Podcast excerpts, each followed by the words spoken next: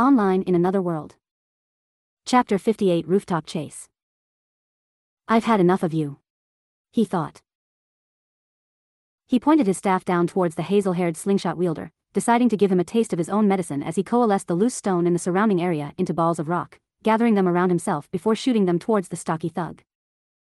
It was thanks to his recent level ups, reaching level 4, that combat felt much more natural for him. No, no. Gah.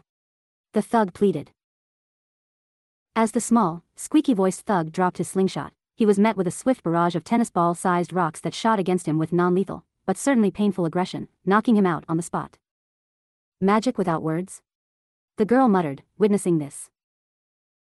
The only conscious member of the trio of thugs clicked his tongue, flipping his curved knife around as he looked up at the airborne, blonde and black haired boy with his cat like eyes. You bastard. You're going to pay for that dash. The lanky man hissed out. He found those words funny, as he was kept at a safe distance several meters high by using a controlled, perpetual gust of wind beneath both of his boots. Am I now? Just give me back what's mine and I'll forget about this, he said. The words he used were pointed directly at the young, blue scarf wearing girl who seemed to be the ringleader of sorts, but was staying out of the fight.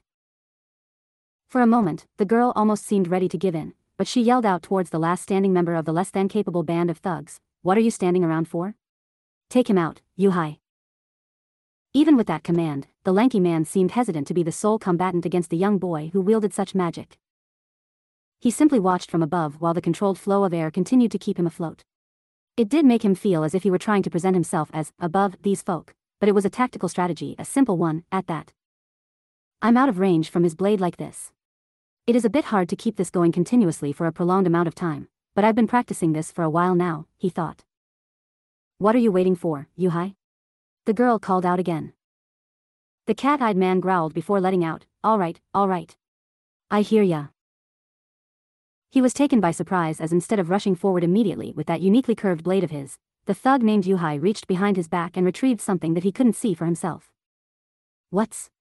He questioned. But before he could figure out what Yuhai had retrieved, he saw it in action as the red-haired thug tossed a few small, black orbs in his direction, which he instantly blasted with a condensed shot of air. Boom. Jichich. A flash of light blinded him momentarily as a concussive explosion released, but it wasn't any sort of dangerous release, it was a smoke bomb.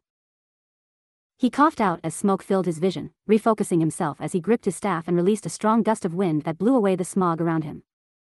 That won't work. Just as he said so, having cleared the smoke, he looked down to find that Yuhai wasn't below him anymore. Huh. He thought. His instincts fired off as he brought his gaze up just in time to see the lanky thug jumping side to side from each wall of the narrow alleyway, closing the distance swiftly as he leapt towards him with a swing of that curved blade. Swiping his wooden staff, he summoned a protrusion from the right wall, creating a pillar between him and the knife, blocking the incoming strike. He went back down to the ground floor, looking up towards the thug as he took a breath of respite.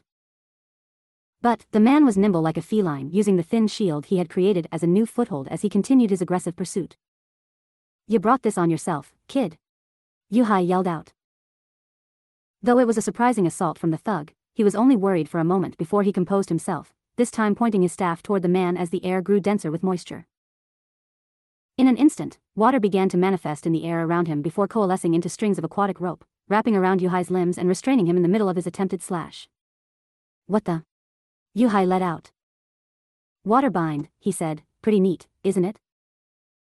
With a movement of his staff, he manipulated the ropes of water to fully restrict Yuhai, leaving him bound on the ground as he now set his sights on the last target, the girl. I'll be taking my belongings back now, he said, holding his hand out. The young girl, no older than him, clenched her teeth in frustration before smirking and sticking out her tongue, bleh. Huh. You can have your bag back, if you catch me. The girl said.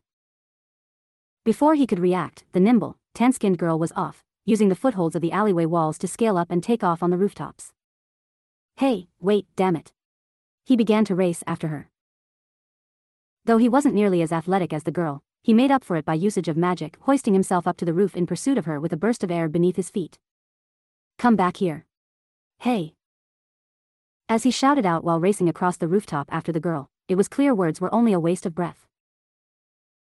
It was shocking just how swift she was and coordinated on her feet, the girl ran like an Olympic star racing against the uneven tiles of the roof as if it were any ground, while on the other hand he stumbled about just trying to keep up. Damn it. I won't catch her like this. He realized. Across the tall tops of the buildings, he could see a lot of the city, especially the people below, with a lot of people beginning to notice, but not seeming to care much as this was probably just a natural element of the city. As he chased behind the girl, he witnessed her reach the end of the roof, feeling relief as he opened his mouth to shout something corny like, There's nowhere to run, but just as his lips parted, she leapt. Huh.